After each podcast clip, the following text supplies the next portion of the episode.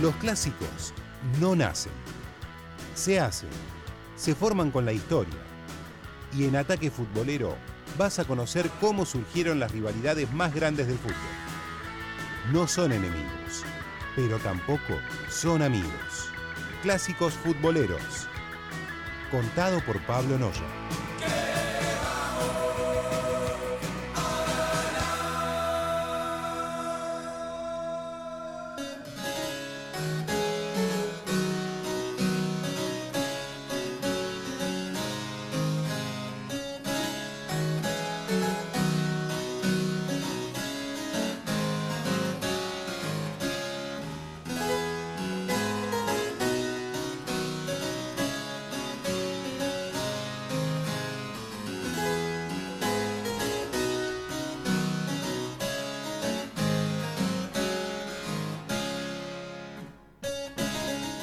Clásicos futboleros, episodio número 10. Llegamos, ¿sí? a la de 10, terrible, ¿eh? Exactamente, capítulo número 10. Venimos de unos clásicos muy picantes del fútbol europeo. Por eso hoy dijimos, vamos a dejar un poco la violencia de lado. Vamos a dejar un poco a los, a los barras, a los violentos. Y vamos a meternos con gente que ame al fútbol de verdad. Entonces, en este clásico futbolero, hoy aquí en Ataque, en el Club 947, vamos a contar la historia del derby más pequeño del mundo. ¿Sí? Derby más pequeño del mundo. Exactamente. ¿Qué sería más pequeño del mundo? Bueno, ahora les vamos a contar a la gente. Si un clásico, podemos llamarlo también el clásico más jugado del mundo, ¿sí? Ah. El que más veces se disputó, tranquilamente podríamos llamarlo de esta manera, ¿sí? Tenemos que, viajar, subirnos a un avión e irnos para Inglaterra. Vamos. Sí, pero no a la zona que todos conocemos de Inglaterra.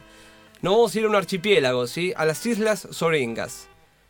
Estas islas que están eh, son una isla que tienen. ¿Me repite el nombre, por favor? Islas Soringas. Soringas. Soringas. De Juan Pizorín. Puede, podrían ser, tranquilamente, ah. sí, señor.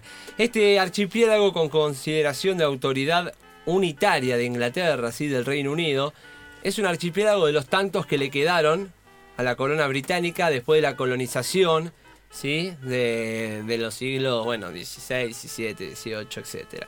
De las tantas islas que tiene, bueno, esta es una de ellas. Está ubicado al oeste de la costa del condado de Cornualles. ¿sí? Eh, una, sí, exactamente. Todos hacen el gesto. El gesto que todos están haciendo. Y miren lo chiquitos que son este archipiélago, estas cinco islas, que tienen una longitud de 16,33 kilómetros cuadrados. Hmm. Se lo llevó a algo de aquí, de Buenos Aires, del conurbano bonaerense. El partido de 3 de febrero, ¿sí? entre Ciudadela y lo que es el comienzo de San Martín, tiene 17 kilómetros cuadrados. Más grande. Más grande. Exactamente, para que vean la dimensión de este archipiélago, ¿no? Está dividido en cinco islas: Saint Mary's, Tresco, Saint Martin, Saint eh, Agnes y eh, ¿Es así? Sí, correcto. Más o menos. ¿eh? Por ahí, por ahí anda, por ahí anda. Unas islas que tienen 2.242 eh, personas según el último censo que se realizó en el 2018. Cada una no, no, en total, en total. 2000 nada más. Exactamente. Estas cinco islas conforman lo que son las Islas Soringas, ¿sí? Dentro de este lugar, de estas islas paradisíacas, tenemos lo que es el clásico más pequeño del mundo. Hablamos del encuentro entre Garrison Gunners y los Wolfpack Wanderers. ¿Y en qué liga juegan? Bueno, en la liga que juegan estos muchachos es en la Silly Island League. ¿Sí? De, estos archipiélagos. Exactamente. Esta, eh, la Silly Island League, es la liga oficial que tiene estos archipiélagos, considerada por la, la, Federación Inglesa de Fútbol y hasta por la FIFA. ¿eh? Eso lo iba a preguntar, mirá. Sí, señor, la FIFA lo tiene dentro de las ligas oficiales. Ok.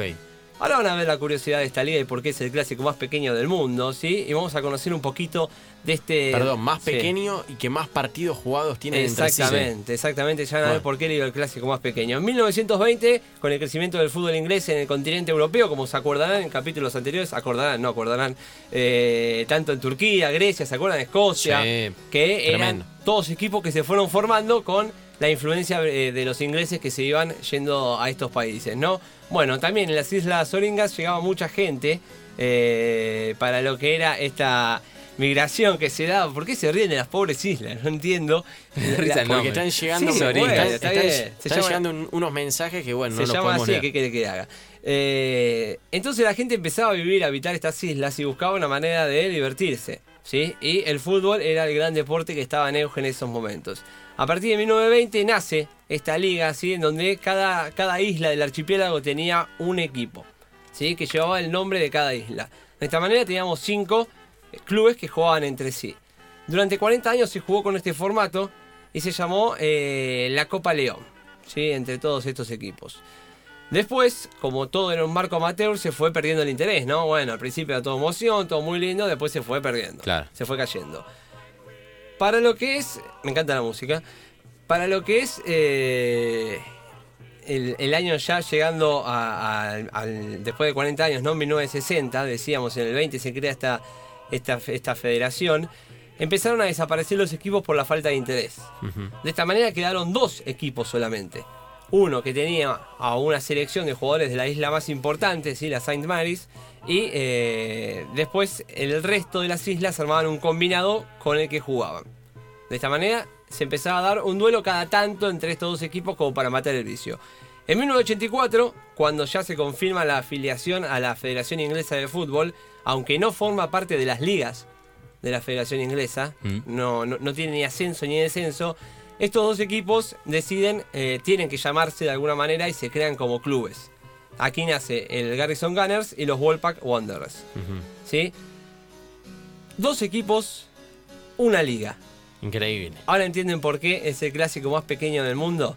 Estos dos equipos son los únicos integrantes de la liga. Claro, es. Juegan todo el tiempo entre ellos. Juegan todo el tiempo entre ellos. Ahora les vamos a contar el formato de esta liga. ¿sí? Siguiendo con el ejemplo que usted dio ¿no? del, del partido de 3 de febrero, ¿no? Sí. Eh, es como que en 3 de febrero claro, haya dos equipos. Almagro y estudiantes de Buenos Claro. Aires jueguen todo el tiempo. Los dos de Claro. caseros.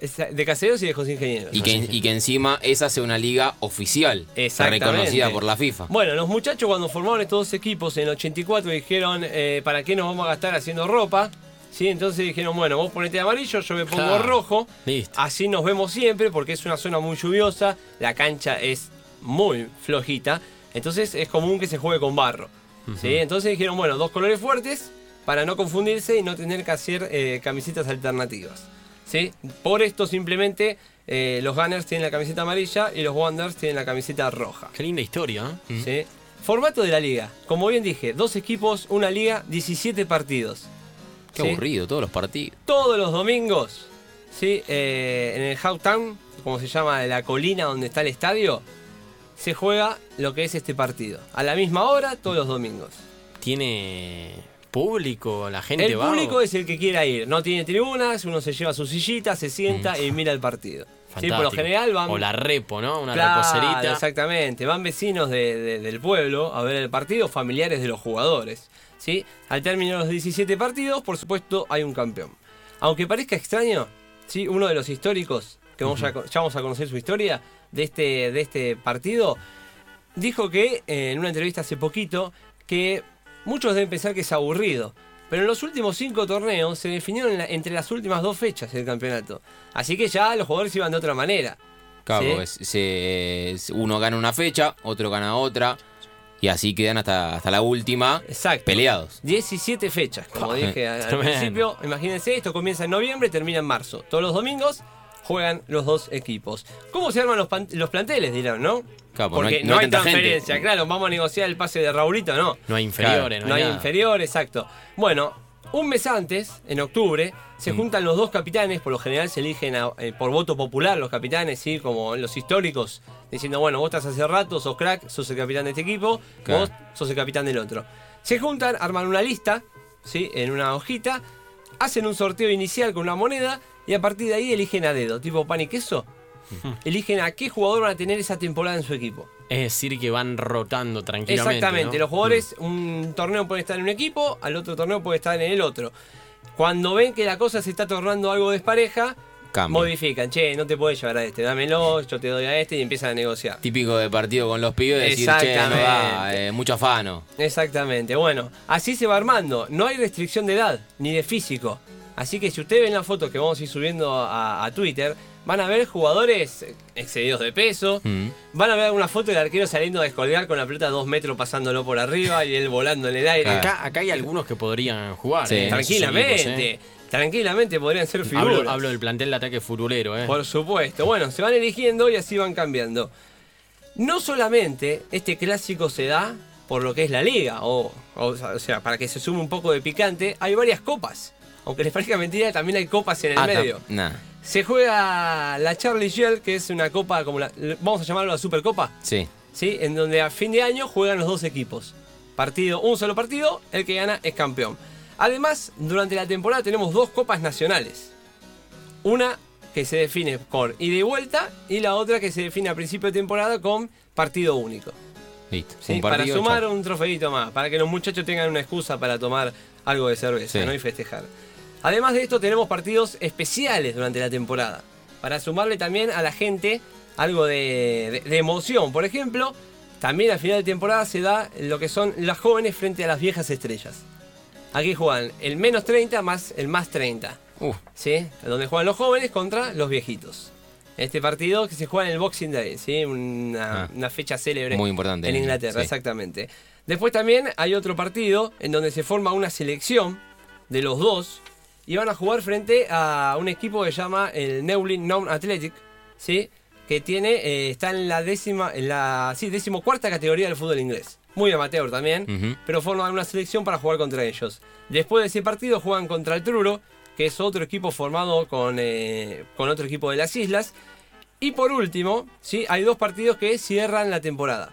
Uno es el- un encuentro que juegan por una copa frente a un grupo de científicos ornitólogos que todos los años van a la isla a observar los procesos migratorios de las aves. Te digo, podemos ir Ah, nosotros pero y, no- a- y armamos una copita, ¿no? No, ni idea de cómo, No, de son- cómo es la pelota. Son 15 científicos que tienen que ir a hacer la investigación, arreglaron un partido entre ellos. Y el trofeo es muy simpático porque es un pajarito. Un pajarito, Sí, muy lindo el trofeo, la verdad. Y por último, lo que es, eh, este también es un dato muy curioso, es además de, de ser el clásico más pequeño del mundo, en esta isla, en este archipiélago, se juega la copa más pequeña del mundo. Y cuando digo pequeña, literal. digo pequeña. Tiene el tamaño de una bolita. ¿Se acuerdan las que jugábamos cuando eran chicos? Sí, las, Claro, la- las las canicas. canicas. Sí. Tiene ese tamaño. La pueden ver en, en nuestro Twitter. Es decir, que nosotros tenemos varias de esas copas, ¿no? Si lo podemos comparar Sí, un poquito. menos. Tiene ese tamaño, juegan eh, el seleccionado de las islas contra lo que es el Dinamo, el Dinamo Pensase, ¿sí? que es un equipo también que viene de Inglaterra a jugar. Es la Copa León, es como un homenaje a la Copa León. Como se imaginarán, no hay instalaciones, como dije, en el estadio, así que los jugadores, antes de cada partido, eligen a 4 o 5. Le dicen, bueno, te toca a vos mañana. Van, pintan la cancha, ponen el arco, la red, los banderines y van armando el estadio para que se juegue el partido. ¿sí? Los dos equipos juntos. Tres historias curiosas para ir cerrando este clásico futbolero del día de hoy. La primera es de Chas Wood.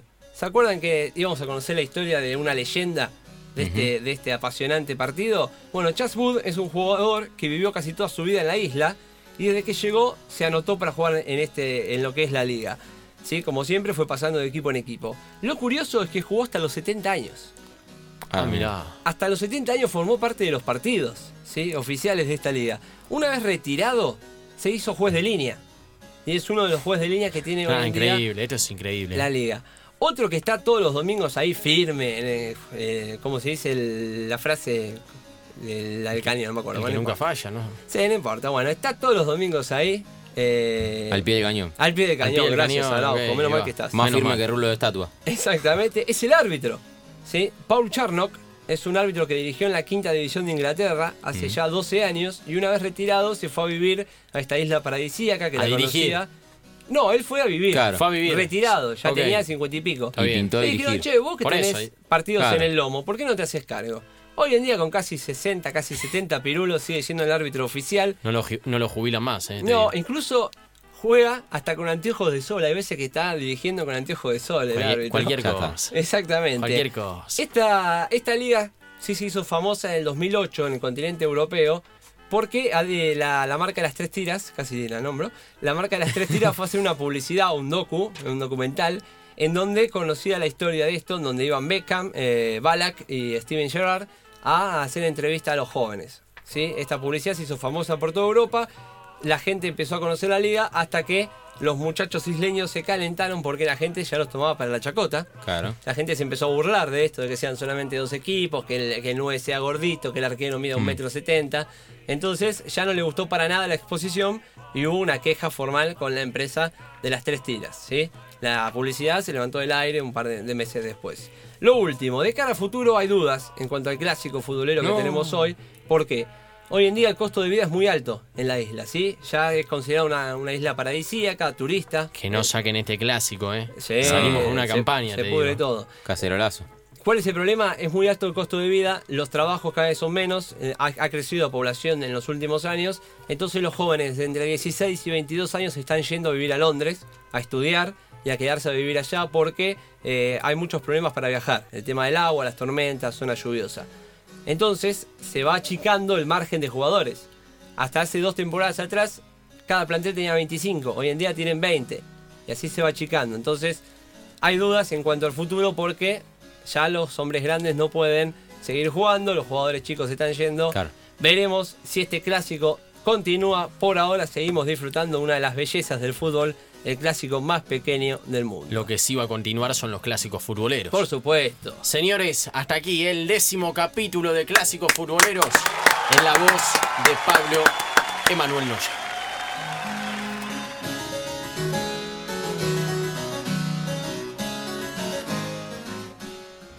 Clásicos futboleros. Contado por Pablo Noya.